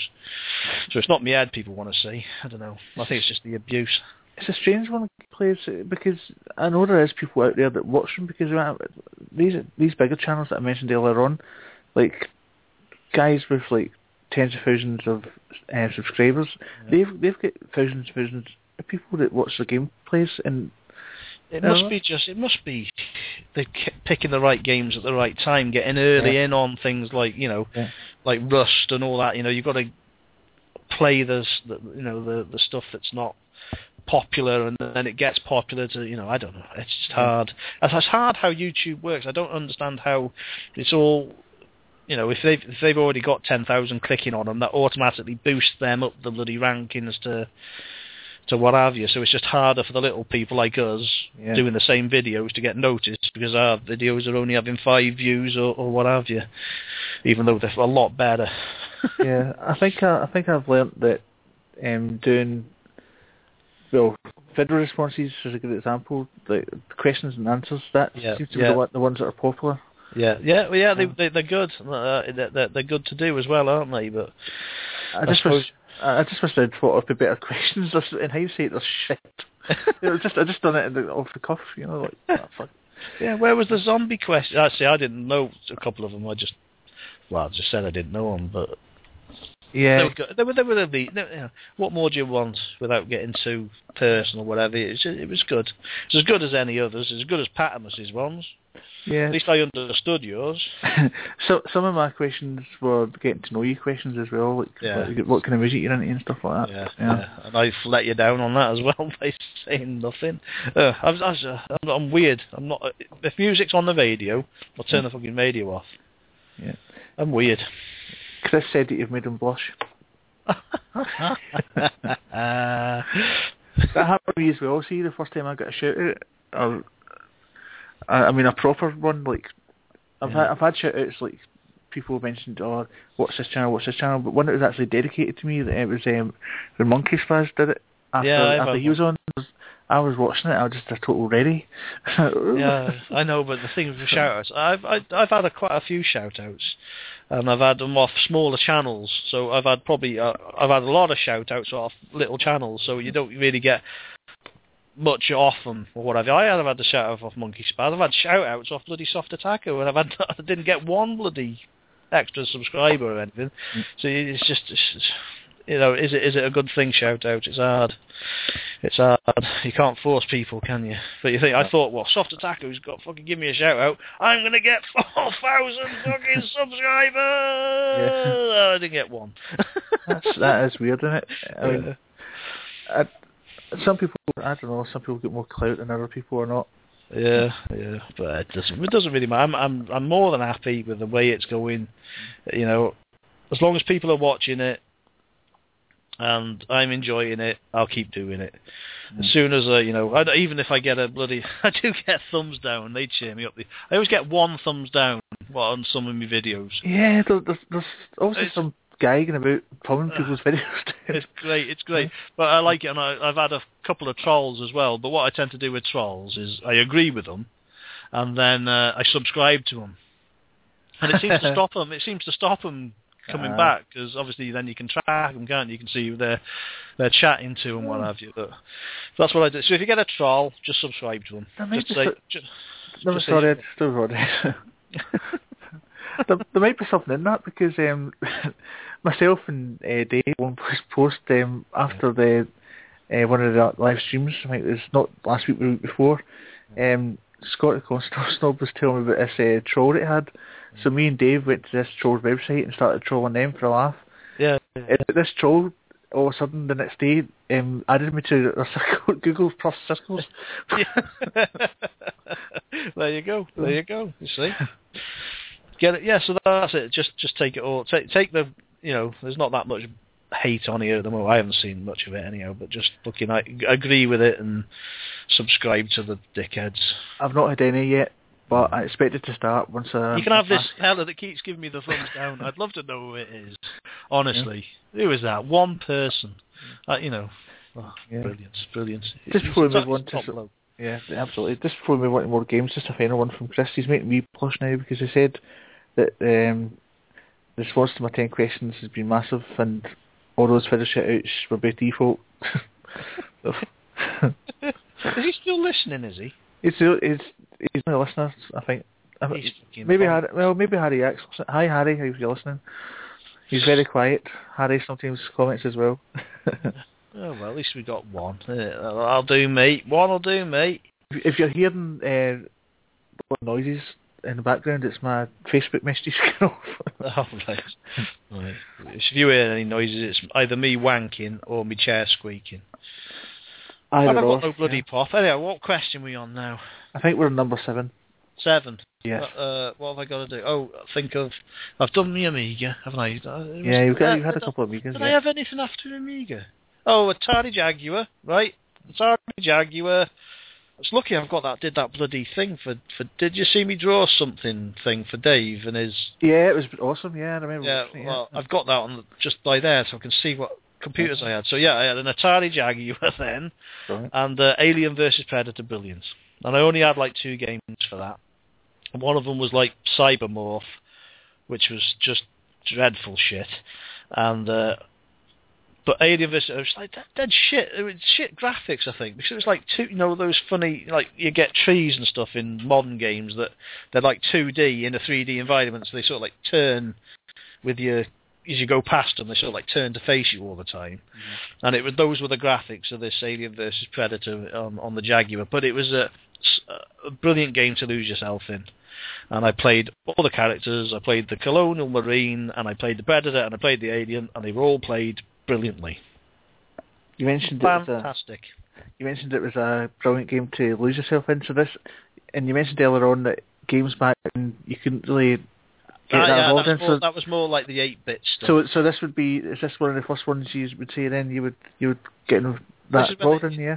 Yeah, this is like when they started to like go into 3D, and you could sort of like. And there was a bit more depth to them. There wasn't much depth in that, but you could really lose yourself in it with the fear of the alien and the fear of the predator and all that sort of stuff. Really, it gripped you. And I used to play that every night, and I did finish that game as well. Do you still have the Jaguar? No, the thing with all my stuff as I was a kid. I think I said it in my intro, but obviously not everyone's seen me watched me intro.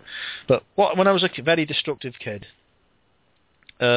Consoles and stuff I just gave away, but all my toys, like I'm supposed to be collecting toys and all that sort of stuff, everything I had I smashed and I burnt, so I've got nothing from my childhood because I just destroyed everything, because I am just a little tiny horrible destroy everything. If I had a new car I'd want to see if I could put a dent in it with a hammer, and I'd just twat it with a hammer, it'd be fucked. So that's how all my toys ended up. I burnt everything and it all got shagged, but all my computers and stuff. As you do, you think something's not worth anything, but it's not at the time. You say, a friend at work says, I just want to fucking give it away. Me N64, give it away. PS, everything. I just give them away. So no, I've got nothing. Yeah, the toys I had back then, I didn't so much give away. It's just break. Yeah, yeah. I used to. I noticed actually. I think it was yourself, I was watching one of your videos and you've got the A-Team figures on your top shelf. I had those exact same A-Team figures. Yeah, I did. And I had a red A-Team helicopter as well. Did you? But I think I must have had the van as well at some point. Well, like I had to get them off the eBay, and like even me bloody Evil Knievel chap. I haven't got him a motorbike yet, but I'd like him. Yeah, I had to get him off eBay. So yeah, I'm just getting old and reliving my youth, I suppose, and just wanting all the things I wish I'd have kept. You know, you get all these other people that've got stuff from their child, and I've got nothing from my child. But I used to move about a lot as well, so I wasn't like stuck in. Would fucking have to move house, and all my stuff would get left at one house. And I'd have to fucking get loads of new stuff, not loads, but more stuff when we moved and what have you. Bit of a shitty moving all the time bloody upbringing, but so it's nice now that I'm settled a bit and I can sort of like just like pick little things that I liked at the time, and I'm going to try and get myself an Action Man. I know it's a bit puffy, but I want an Action Man with underpants and eagle eyes, and there's nothing you can do about it. I want it. I had an Action Man with a cord on his shoulder, and you could pull the cord and they spoke. Said stuff, yeah. I really want the blue underpants and the eagle eyes. I'll stick him up on the shelf. Oh yeah, it's a little thing in the back of its head to move its eyes. Yeah, I mentioned that as well. Yeah, brilliant. It's one of my fondest memories actually back from my childhood is my dad would take us to the football to watch Rangers play crap wrestling team, whatever. But we come back and my mum's knitted jumpers from Action Man, sleeping bags. Do you remember the $6 Million Man as well? That I used to fucking love that. I think my brother had that. And you peered through the back of his head. Yes. And you could look. It never made it any bigger. I don't know, but you could peer through it. You could actually see through his eye. Yeah. And he had like a rubber thing on his wrist. You could peel back, and you could see all these like computery doobies under his scar. I used to love all that as well. Yeah, I'm pretty sure my brother got that one year, the same year I got my Action Man.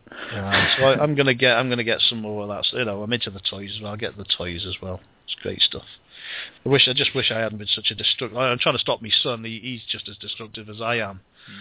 Mm. I'm trying to get him to say, just keep your stuff. Don't smash it up because you'll regret it. Yeah, you don't appreciate it much back when you're younger, do you? Then you get older. He's got so much. You know, I just sound old now, but he's got fucking tons of stuff. A lot more than I had. He's got, you know, like a million Hot Wheels and what have you. It's shocking. So it's taken some smashing up anyhow. I'll help him when he wants to smash him up. I'm good at that. I don't think I have anything left from my childhood either, apart from memories. Yeah, even like my skateboard and stuff. I've got nothing. But you know, I bought this Powell Peralta skateboard, which was similar to what I had when I was a kid, and I've got a Rally Burner BMX as well, which I'm doing up. Cool. So I used to love the Rally Burners when I was... I didn't have a Rally Burner, I had a fucking shitty Piranha thing with alloy wheels, and it weighed a ton, but everyone had Rally Burners, so I've actually finally got one now, so I'm going to slowly do that up as well. But that's not game-related either, is it? It doesn't matter, it's retro-related. That's retro. That's what I'm more retro. I am. I'm just a retro fella. My first bike was I don't know what it was, but it was. It looked like a motorbike, but it wasn't a motorbike. It was just grifter. No, it wasn't a grifter. Cause my brother had a grifter. It actually looked like a motorbike. Every time I went out on it, people kept going, "Is that a motorbike?" No, it's not. It's just got pedals. I had a motorbike when I was 5. My dad actually bought me a motorbike when I was 5, and I remember that it actually put me off motorbikes and stuff, because I shit myself. It would do like 50 mile an hour thing. It was an Itali Jet. It was called an Itali Jet, and all I can remember is you'd take me down the quarry, and he'd be there at the top of the bloody this hill, and I'd be 5 years old now on this fucking motorbike, and he's there shouting, "Give it some stick, give it some stick." I'm like, fuck. Shitting myself going up the fucking hill, winding the bloody throttle back. So yeah, lucky it wasn't a motorbike, because it was scary as hell having a motorbike when I was that young. Yeah, it's about young to have a motorbike. The one chopper. One of my brothers had a chopper. Yeah, there was the rally chopper, wasn't there? I think it was the budgie. The small chopper was called the budgie, and they were ace for pulling wheelies on. Yeah, I remember. Yeah, great stuff, great times. Yeah, so I remember I had a bike as well. I think it must have been my next bike, and it was a bit of a wreck. Every time I pressed the brakes, I went flying over the handlebars. Hair trigger, front brake, bloody hell. Yeah. Did you do BMX and anything like that? Or? Not really, no. I used to love the BMX and the skateboarding. I was well into that. I was into computing and everything. Well, I started drinking early. I started drinking at 12. One of my mate's mum used to go to the spa and get us booze. So she didn't give her monkeys. We didn't give her monkeys. We used to get really bladdered skateboarding and BMXing. That's what I call responsible parenting. There you go. There you go. She used to ride to the shops with her 2-year-old daughter on the little back seat of her bike, riding away with bottles of cider. Bloody hell. Crazy times. Crazy. Are you the same? You must be the same age as me, about 38 or something like that. I'm 40. Yeah, it's more or less, a couple of years. Yeah. So, yes, Alien vs Predator. So that was Atari Jaguar, and it came out in 1994. Yeah, well, I had that on that. I didn't have any other games, and after that I had a N64, and then it's just gonna. Is this my last game? You want to get one more game left? See, you didn't think you'd be able to pick, but you want to get one left. Oh, yeah, I was looking at pictures there. You see, I'm just a bit more relaxed now as well. I think because I was all nervous and panicking at the start, I just couldn't focus. Now I'm off. Eh? What's on the me you're talking to? Yeah. I know, but I still get nervous, innit? Fucking hell. Yeah. It's new to me, this stuff. I just don't know what I'm doing. But, I got an N64, and I had 2 games on that, so I'll include both of them because I feel like I can do what I want, anyhow. It's my island. And N64, I had Zelda, Ocarina of Time, which I never finished, and I had 007, which I used to enjoy playing, which was, whatever it was. Or the GoldenEye. Yeah. I never finished that either. I don't finish many games, but they were that it was a crack. They were good. If I had to pick one, I'd pick Zelda because it was quite an epic game. What was it called? Zelda 64 or Zelda Ocarina of Time? Yeah. Oh right. Yeah. And I've had it on a few systems. I've even got it on my phone now. But I've had it on the Wii. I must have bought it bloody 4 or 5 times, that game. So, and I still have. I always get to the same point, and I don't know. It could be I'm just getting bored, but I always get to the same point and just give up. Yeah, I can't tell you where the point it was. I think it's some mountain. I can't remember. I tend to buy the same game over and over again as well. Perhaps we're just stupid. Yeah, I'm definitely stupid. So yeah, this was 1998 on an N64. Was it really? Yeah, December 11th, 1998. Oh damn! Did you like? So, would you say Nintendo 64 is one of your favourite consoles? Well, no, I suppose the Xboxes were my favourite. I liked the first Xbox, and I had an Xbox 360. Well, I had 5 or 6 Xbox 360s. Wow. Because they just blew up all the time. Even the one I've got now, I've had to fix. I've had to put new lasers in the fucking... I've had to reball the BGAs on it, and I've had to put new lasers in the thing, so it's more cobbled together Frankenstein, but it works. But, yeah, they were very shitly put together, but I've played a lot of... the Xbox stuff. I must be lucky because I've had the same 360 since 2009, I think it was. But have you switched it on? Yeah. Are you sure? Every now and again, yeah. Did you play yours kind of constantly? Yeah, I was always. Yeah, I don't know if I don't know if I really play games constantly. But I haven't been on it for like probably. Yeah, maybe now. I just haven't really bothered with it. I'm into my PCs now. I'm into PC gaming in a big way. Not in a big way, but I think I'll stick with PCs rather than going on to the next gen of consoles. If I could get my PC connected, if I could get my PC Steam stuff so I can play it in the living room, I'd be just PC all the way then, I think. Because there's just so much variety and it's just better. Is there not a Steam console coming out? Well, there is, but fucking hell, who wants to play the sort of quality I'm playing in there, I'd have to spend £2,000. Yeah. And I don't want to do that, because there's different bloody levels of console. There's like 7 consoles you can buy shit that will play bloody Android games, or Tidy, which will play the games I want to play. But I think they're doing like some sort of Steam link thing where you can... If you've got like a shitty laptop which got HDMI output, you can wirelessly connect from your Steam on your main computer and project it basically onto your TV in the living room. Yeah. Which is make a big, I can do that now. So I've just got to subscribe to their beta thing, which is getting improved all the time.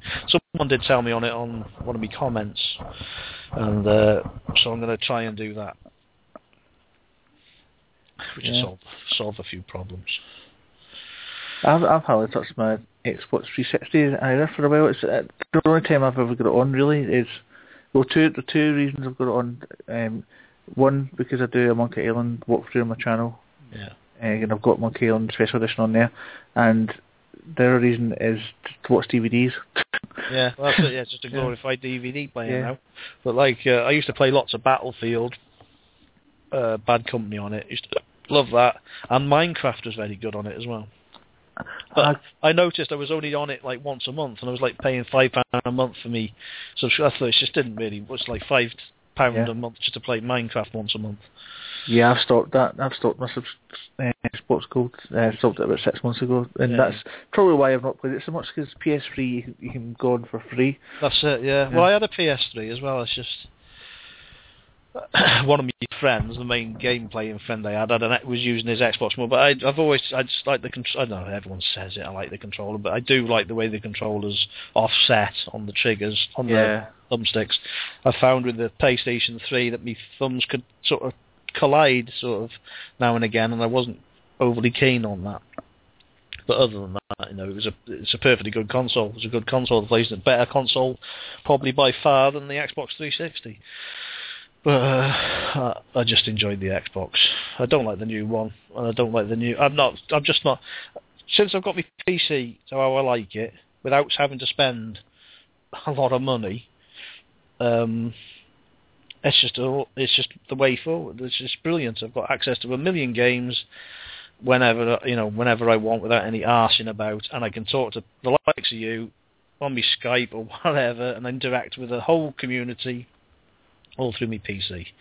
And if now and again I want to nip in the living room and play bloody Battlefield 4 or whatever, I'll be able to hopefully soon be able to do it just wirelessly and use my PC for that as well. And once that's easily done, and then I think PCs will probably just be the mainstay. I might get any PCs one day, but I don't get on with PCs. I guess it's. I'm sure I had this conversation with Monkey's Pass as well at some point. One of my big beefs about PC gaming was all the crap you had to go through with calibrating stuff and this and that. And, there's none of that now. I guess he's saying you don't really get that these days. Like me, with my NVIDIA card, I spent like whatever it was on it, and the drivers, it updates itself on its own, and it says, I can do this to this game now, and you just click on it, and it does it, and it configures every game. You don't have to touch it, especially with this Windows. I quite like this Windows 8.1. It's good. Everything's done for you. I know, as long as you're not downloading porn constantly and getting your... I don't even run an antivirus on my computer. You're all right. You're fine. You won't get any bloody audible nasties on your computer. But it runs like a little watch, and chuffed to bits with it. Cool. I've had a lot of trouble with malware and stuff recently. And I really behaved myself on this computer for at least a year, and then I went, fuck it, I'm going to do stuff. Yeah, emulators and emulations. Yeah. It's like, ROMs, you just don't know what you're getting. Yeah. In fact, only earlier on, I was just before we come on, I was on YouTube, and there was this advert coming up at the top of YouTube. It's like, your PC is running slow, and this advert is provided by WebSense or something crap like that. Where did this come from? So? You've got it already. You can get it, or you can go to the especially what you want. What you got? Windows 7 is it? Or something? I want Windows 8. Yeah. Well, yeah. There's easy fixes for them in the tools. If you go to the tools, or if you type in where it's from the thing, there's usually a thing it'll tell you how to get rid of it. Yeah. But I'm done. I'm done with emulators. I've got what I've got. I'm not getting any more because it's just causing too much problems. Yeah, but the thing with emulation though, which I can't remember who said it before. Some incredibly wise person was saying that when you've got access to it, and you've got so many emulators, like I've got a phone here with 1,500 SNES ROMs on, you don't spend any time playing the games. Yeah, you just put the fucking thing on, and you think, and that's it, and then you get another one on, and it's just, it takes a bit of the, I don't know if it's a greed thing, but it takes a bit of the fun out of it, because you also want to play the 1,500 other ROMs that are on there, so you're going through them all, so it takes a bit of the fun out of it. But I totally agree with emulation. It's, you've got to keep the thing going, haven't you? Otherwise, if there wasn't emulation, half of the stuff would be gone, wouldn't it? Yeah. But it's just, you can tend to get too greedy. If you can download fucking 1,500 ROMs at a time, you download 1,500 ROMs, and you want to play 1,500 ROMs, so you don't give any specific game any chance, do you, to play them. It's got its pros and cons, but I know what you mean. Yeah. There you go. Chris Nova Bug, he agrees with me on the PC thing. He would rather have a SNES, he said. Or an Amstrad. He means Amstrad. Yes. GX4000. Yeah, I like that thing. I'd love one of them. Only just to look at. A fancy ornament. Yeah. Well, that's what all this stuff is, really. It's just memories for me. It's just me glancing over and looking at it is enough for me. I don't really have to play it. Just to look over there and see Beachhead 2, I was like, oh, and that's it. And I'm happy now. I've seen Beachhead 2 over there, and I'm happy. That does it for me. I don't have to go too far into it. So yeah, that's how I work. Have I done all my questions now? You've had your 8 games. Brilliant! Yeah. Yeah, but now you get to pick a book. A book. I don't know if you read or not, but you can pick a book. Well, I am dyslexic, but I tell you what I do like. Another hobby of mine. I'm interested. I don't know, because probably because I'm stupid, but I'm interested in space and UFOs and all that sort of stuff. I'm like a sponge for it. I just can't get enough of it. And a book I have read, and it's a bit tongue-in-cheek, this, but it's called Our Mysterious Spaceship Moon. And basically, it's some bearded idiot, maybe Santa Claus, I'm not sure, but he's saying that our moon is a spaceship. Because I think in the 60s or something, they fired something at the moon and it rang like a bell, apparently, saying that it's hollow. Mm-hmm. So what's inside it and all this sort of malarkey. But it's a crack. It's one of those books. It's worth a. It's funny. Some of the stuff is funny, but it's just interesting to read. I like that Eric von whatever his name is, Daniken. Reading all his stuff, which is all a bit tongue-in-cheek, but it's interesting. I like all this sort of mystery, spacey, alien-y, Yeah.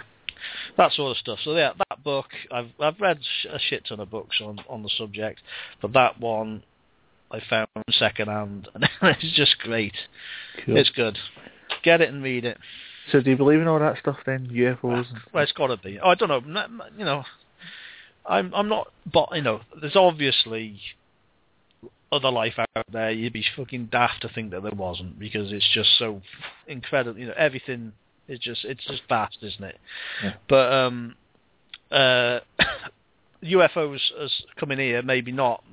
But I'm also interested in the fact that they say it's not UFOs, it's military. I'm more interested in that, because it's like fucking what technology do we not know about that's in the background? I'm equally as interested in what we can do as a race, rather than what's coming here from whatever. Because if we have got technologies of making things of or about, and I want to know about it, that sort of stuff. I'm not. If we can do it, brilliant. I'd like to see what all the the really top secret stuff is that we can actually achieve. Yeah. But we'll have to make do with fucking augmented reality and holodecks just for the time being. Yeah. Chris has asked if you've watched the Universe on the History Channel. Of course I have. Yeah. Of course I have. So it's right down your street. Yeah. I love all that sort of stuff. It's brilliant. Always have done. I've got a telescope. I'll sit there peeping at the moon. I love it. I just think if I could have been an astrologer, looking at space and all that, I'd have done that as a job. Patrick Moore. I'm as mad as Patrick Moore. I could have done that job. I love it. I know nothing about it, but I love it. And you can also use your telescope to look into women's windows. Of course. What I tend to do is I'll set the telescope up, look in a woman's window, have a wank, and then when I'm all relaxed, I'll look at the moon. Yeah. And have a cup of tea. Brilliant. Sounds ideal, yeah. Yeah, perfect night. Brilliant.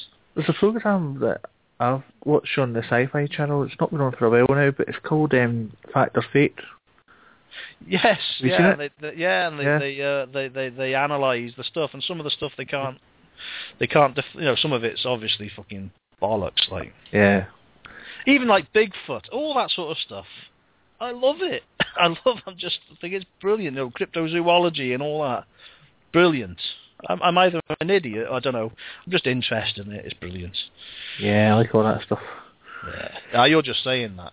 No, I do. I honestly do. I say I watched Fact or Fate, and I like anything to do with that. I believe in a lot of stuff. Well, there's things like with the technology now. They've got this new telescope, which within 5 years' time, you'll have to watch. A good YouTube channel is the Sci Show. I don't know if you watch the Sci Show.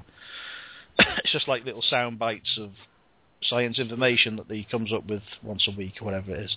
But he did a really good one on, you know, us actually being able to find alien life within the next 5 years with the telescopes and the way they do it now. Yeah. Are so fine-tuned, this new one they've done, we'll be able to detect oxygen, you know, in far distant planets, because we know where the planets are. It's just we can't tell what's on these planets, you know, but it'll be able to detect oxygen. If it detects oxygen, that means there's something producing the oxygen, and all this sort of stuff. So it's brilliant the way he puts it. It'll make you understand it a lot better than I could. But yeah, the SciShow, definitely subscribe to them, because they come up with some really interesting things that we were actually doing, you know, as a human race, as the human race. But yeah, but I reckon within the next 5 years we'll be able to look at a planet and say whether there's life on that planet, which will then answer the question about, is there life in the universe? Which is a big thing, isn't it? Yeah, I shall check them out. I'm going back to Red Dwarf, also going back to Red Dwarf, but as much as that's a comedy, there's a lot of theories actually in Red Dwarf. Although they make it out as comedy, there's a lot of theories actually buy into in Red Dwarf. A lot of it's based on a bit of fact, isn't it? A lot of it was, and Star Trek, they base a bit on a bit of fact. So, but as I say, with the universe, it's just infinite possibilities, isn't it? So, and see, for example, Dimension Jump episode where there was an infinite amount of different possibilities being played out. I believe that could actually be. Of course it is, yeah. Every decision you make, someone else is making the opposite. Of course it is. And I know, like, another thing with this interdimensional stuff, you know, it could also explain, you know, ghosts and all that sort of stuff, couldn't it? You know, crossing dimensions and what have you. But it's all brilliant. Physics is another good thing to, you know, when you're looking at all this sort of stuff as well, and all the. Oh, I forgot what it is now.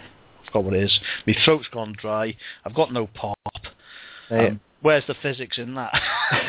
I'll try and face that in a minute. I know you'll keep going for just one more thing to do. But apparently Patmos is sending yourself and Chris into space anyway, so... Is she? Yeah. Has she got the technology to do that? Yeah, I think so, but... I don't think she... We don't know how... Chris was wondering how zero gravity masturbation would work, but I'm sure you'd work it out. Oh yeah, it's through vibration. Yeah. You've got to wank like fuck, and then you've got to get enough vibration which will actually reverse the polarity of gravity, and you can hover. I've actually hovered a good foot off the bed wanking, so it can be done. But if there's enough of us, if we all sit in like an old VW bus, they get like 10 of us in there wanking like fuck. So get an Amiga in there with the porn, right. All wank like fuck. I reckon we get a couple of foot off the ground. So we'll do that. We'll try that. Right, final thing, so I'll sort of let you go. Final thing is you get to take a luxury item. I dread to think what you're going to come up with here. Oh, take a luxury item to me. To Desert Island. It can't be another person, and it can't be a means of escape or communication. I'll take Better Than Life. Oh, the game? Yeah. Oh, awesome. That is a brilliant answer. I'll take that. And then it doesn't really matter then, does it? I'll take that. Lister's groinal thing as well. I won't just have the gloves and the headset. I'll have the groinal attachment as well, so I can go banging all the three-dimensional women in whatever scenario we think of. That is the best luxury item answer yet. Awesome. Well, there you go. Well, anyway, I think we'll wrap up and get you a chance to go and get some more pop. Well, it's been a pleasure. I've enjoyed it more than I thought I would enjoy it, and I was nervous at the start, and now I'm just tired. I'm dry. Yeah, you're right. I do apologise for keeping on too long. Honestly, I can't believe we've done it that long. I'm sorry, because honestly, I thought it'd be like a half an hour job. I just must start wittering. I do apologise, but... No, I'm sorry for keeping on for so long, but the 2 hours to me absolutely flew past. It has, it's gone, isn't it? Yeah, it really has. Unbelievable. I said to Natalie, it's only going to be an hour, it won't be long, so I don't know what to say. But I seem to have, I don't know, set the world to rights. It happens every week. Every week somebody goes on, I can't see this lasting 20-30 minutes, and all of a sudden, bang, 2 hours. I'm sorry. You'll have to split it into three parts. No, it's okay. They go up as they are. So you've been an absolutely fantastic guest. Well, you've been a brilliant host as well. I've really enjoyed it. Thank you, and good night. Oh, thank you. Bye-bye. Bye-bye. Hold on. This is really good. I'm professional. Forget how to stop it. I don't know what to do. I'm just sitting here like an idiot. Shall I press this red button or what? No. I'll wait. You'll do something, then you'll obviously send. You'll email me check in a minute, I suppose. Exactly. So I'll just go press the end episode. I'm not even going to play a tune. Good night. And thanks for watching. Bye. Right.